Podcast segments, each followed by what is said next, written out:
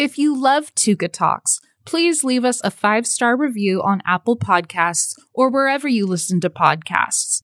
This helps the show grow and reach more people with what not to do in the fashion industry. Thanks. Now let's get on to the show. In future, there will be no pattern makers. There are going to be no textile shows. There are going to be no swatches. There's going to be no sample yardages. All that nonsense has to go away. If you're still making the samples, reevaluate your process.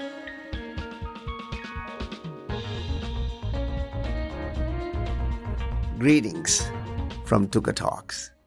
There's so much noise out there with AI, artificial intelligence, chat GPT, the Grammarly. There's so many engines out there. There's so much chatter going on in the internet about fashion being predicted by the internet. Of course, there are a lot of technology companies who are pushing it to the limits. And then there are a lot of people who are sitting on the sidelines and saying, ah, that's not for me. I don't think so. While for those who are skeptics, let me assure you, is here. Sooner you accept it, better it will be. You've done a lot of damage already to the industry by not adopting virtual technology when the technology was available.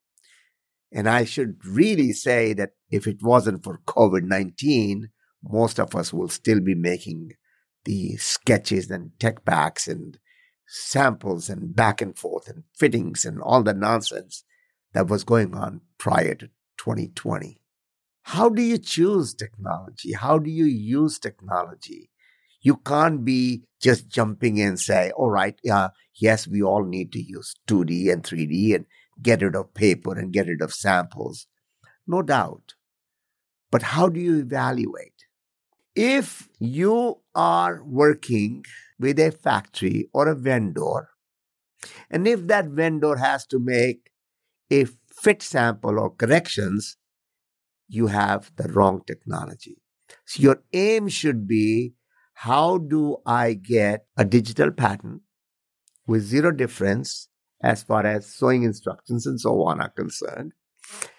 A physical to digital cloth comes in two layers. The first layer is the cloth itself, the properties, how it drapes, how it stretches, how it falls, what is the GSM on that, all those properties which will be useful only to determine the look, the fall, the, the, the fit, and so on. How does it look in this print or that print and this print? It becomes second layer. So now I don't have to make six samples and six prints. I can create the storyboard with the digital data. And third thing is, of course, the fit. How does it fit? The fit development has to be on the fit model. Why is that important? Because if I am fitting on a fit model, I've approved how the garment fits, how the garment looks, how the garment is balanced, and on and on. I'm not going to have to make a new sample. If you're still making the samples, reevaluate your process. So, in order to have a technology or change the technology from manual to technical process, we have some considerations. And I'm going to talk about those. Uh, whether we're doing it manually or we are doing it in virtually, we need to know who are we designing for, who are we fitting on. Is fit model. So the fit model, whether it's physical or digital, has to have a zero difference between the two. There are a lot of companies who are doing what I call the digitizing of the fit models. There are fit models available in the 3D format, came from body scans or sculpting. But those are the kind of models which have zero difference between the real model and the real 3D product. If you're still using those dummies which never worked, into a digital space, you're never going to implement seamlessly in the entire supply chain. For those who may not know the details, why is it important to have the exact replica of the fit model? not only just the measurements, but the shape, the posture. The person stands too erect in real life, then that's the way the model should be. The person slouches, that's the way the model should be. Because it's going to drape against the body, the shape. And I want to see on the screen the way I will see on the person. For those who want to get more details, I did a Tuka Talks on why morphing doesn't work in 3D. Morphing is taking one model and putting the measurements and just making smaller or larger. That doesn't work. Human bodies don't change the same way from one person to the other. This is the reason why certain brands capture certain audience and that all starts with their focus on what their customers' body shape and measurements are supposed to be. That's why it is important to have zero difference between what you see versus what you have. If you're still working with, well, let me see how I can develop the look. Well, guess what happened? California was full of it. We had the first pattern makers. The first pattern maker made a cute looking sample. The designer loved it. We showed it to the buyers. The buyers bought it. But once they bought it and it became a product, guess what happened to that pattern, which had to be now bring it for production purposes. And second set of better pattern makers called production pattern makers who came in and they threw the first pattern out because it was easier to work with the fit blocks for that style which has been sold. So your library of fit blocks is the most important because they fit on the fit model. And if I'm using those fit block and I'm using that fit model's body, it doesn't matter whether I'm preparing to show it or once it is done, using the same data to go straight to production, not even have to make samples. Second, we are going to need a pattern. Pattern that is going to be cut onto a fabric and then sewn and put on the fit model. Digital pattern is a reality. Those of you who are still making the paper patterns, wake up, wake up and get rid of it. If you're still thinking that I'm the only pattern maker who can do this, you'll never get out of that corner. So anyone who's thinking I'm going to be sitting in my corner and I'm secure, please get out, open the doors because you are going to be shut down. I keep saying in future, there will be no pattern makers. Patterns will be available on the internet free. But what are the schools doing, fashion schools? They are teaching how to manipulate that pattern, how to take that block pattern that fits perfectly and create the style lines. That is the future for the pattern maker. And if you're not on it, you're not going to be as secure in your career. You really have to think digital pattern making. For anyone who's using digital technology in the CAD room, pattern room, sample room, you've heard this term called DXF. DXF is data exchange format. Data exchange format was to exchange data between various 2D CAD systems. It wasn't in the garment industry. As a matter of fact, AAMA, the American Apparel Manufacturers Association, took the DXF and added more layers. And those layers were not enough, so ASTM got involved. But we still call it DXF. But that's 2D to 2D. So now I want you to write down few more terms. And these are really important. One is we call .obj. The other one is called the .fbx. These are the 3D images that models any of those objects, which are three dimensional objects, to be shared with many 3D systems. 3D systems are being used in many industries it may be new to the apparel, but apparel needs to graduate to what we call the totally open systems for the systems to really take effect and show benefits. Have you heard of this format U3M dot JSON, J-S-O-N?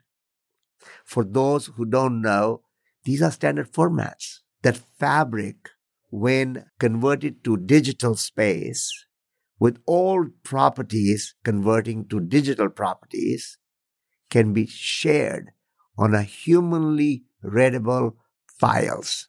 Now, of course, there are culprits in technology who really want to own everything and all my customers must use mine. We call proprietary proprietary, but that's nonsense.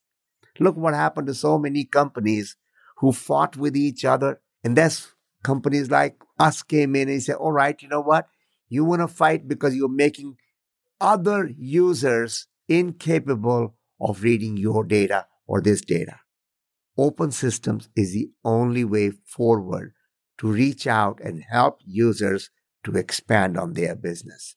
Not everybody is going to buy your technology, but if you really have an affordable, good technology, but open systems, you will really open up to a lot of people. So, this is my advice to all the technology companies. Try to make sure that your technology is able to talk to others. Seriously, if you're not making the open technology, somebody's going to shut the doors on you. And then you'll wonder what happened. Ask your technology people if you're evaluating is your system capable of reading? That allows you to work with any mill in the future or present who are going into digital fabrics. There are going to be no textile shows. There are going to be no swatches. There's going to be no sample yardages. All that nonsense has to go away. The fabric mills understand this.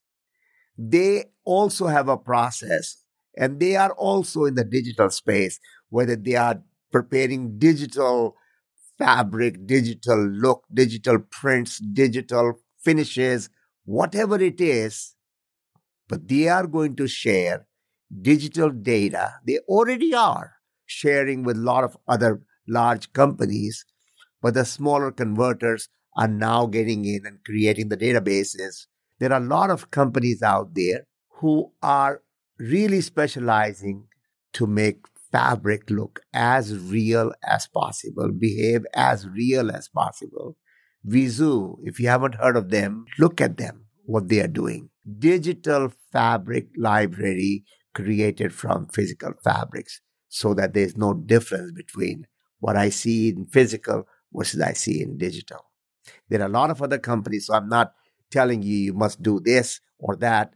All we want to do here is share what we feel is the right guidelines to choose the right technology. There are there are so many companies, whether it's an American company, Swatchbook, Turkish companies, the Korean companies, Indian company called Sowtex. All these are not startups. They have been the forefront of bringing the cloth into digital space. So the digital cloth is a reality that is given. So many companies will sell you their proprietary formats, their proprietary dummies, so to speak, or fabrics or whatever. But are you able to commonly share that? If you're not able to commonly share that, ask yourself, how far do you go before you hit a wall? So, if you're going to choose a 3D system, and if you haven't done it, or even if you have the system, make sure that you are able to take the data from other places. Objective again is to have totally open system. Open system where data can be from developer all the way to the person who could be doing the retail because you don't know how far you're going to go with the AI with this digital data. And if you're going to have to reinvent the wheel in between, either you're not going to do it or you're going to stay behind. So fastest way is to make sure if you have the system, are you capable of conversing with other systems? If you're not, then make sure that your vendor allows you to do it. They can all do that. Second, if you're in the market, make sure this is the list items. that you are able to get all the digital data, which is totally open formats. The only way to flourish. I'm sure some of you are wondering why. Why is this chat GPT? Uh, why is this technology being talked about? Seriously, guys, um, you remember when the um, few technologies came in, including the internet, everybody said, my job is going to go away. Well, I can assure you, a lot of jobs will go away. So, those of you sitting in the corner and trying to protect however you're doing it, trust me, you have been replaced already in so many ways. You just don't know it. And that's the way I see it. And I hope I'm not scaring you, but helping you to pivot to the right direction.